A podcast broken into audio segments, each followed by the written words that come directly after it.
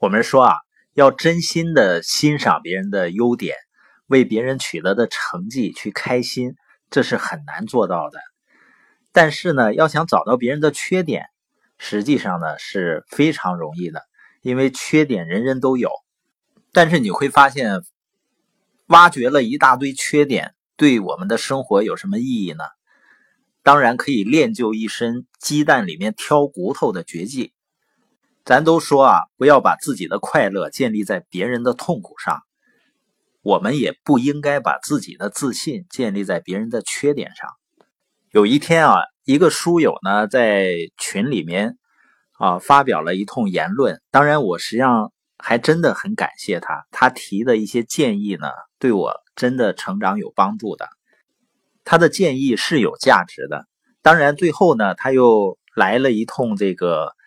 贬低，实际上我倒不怨他说贬低我，我肯定是有很多不足嘛。但是我回复他感谢他的同时呢，我也告诉他，虽然我有很多缺点和不足，但能够获得自由这一点应该是可取的吧。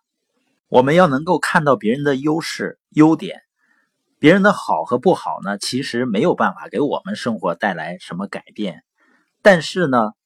能不能看到别人的好，进而呢学到别人的好处，就很有可能直接影响到我们的生活了。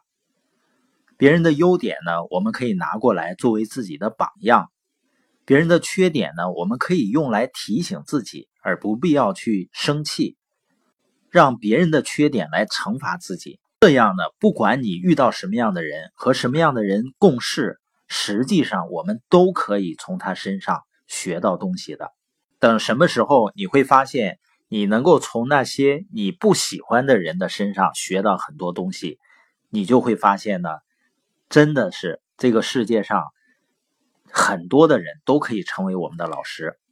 那更多的是呢，有的时候我们讨厌别人的缺点啊，也是我们讨厌自己的地方，但是呢，我们会假装呢自己不知道，比如那些。讨厌别人自以为是的人呢，那他自己自以为是的程度会相对比较大一些。而当你能够开始包容别人的时候呢，其实也学会了如何包容自己。只有在这种情况，我们才可能成长为更好的自己。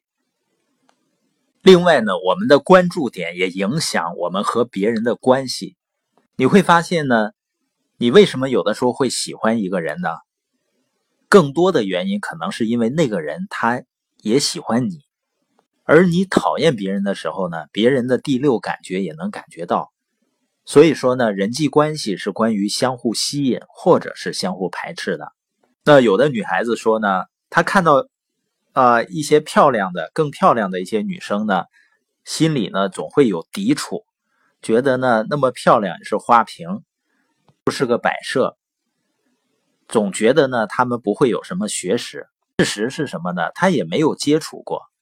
换句话说呢，即使是你和对方接触了，然后发现对方确实没什么学识，那也不要否定他长得好看这一点。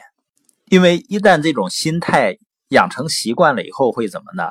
看到长得好看的女生就想，长得好看又怎么样呢？反正也没有学识。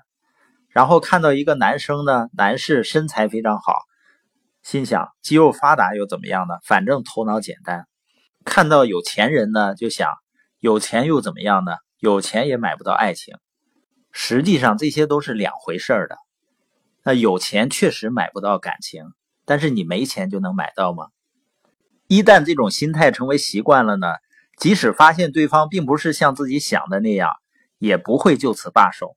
会一直找下去，直到发现对方确实有一些不足，有很多缺点，才会心满意足。如果拥有这样的心态啊，那你的世界里就全都是一些满身缺点的人了。所以呢，我们还是要真心的为别人的优点感到高兴，真心的为别人的成功感到高兴，这样呢，才有机会学到别人的成功方法。更重要的是呢，这种心态。也容易让我们吸引到好的事情来到自己身边，也容易交到更多的好的朋友。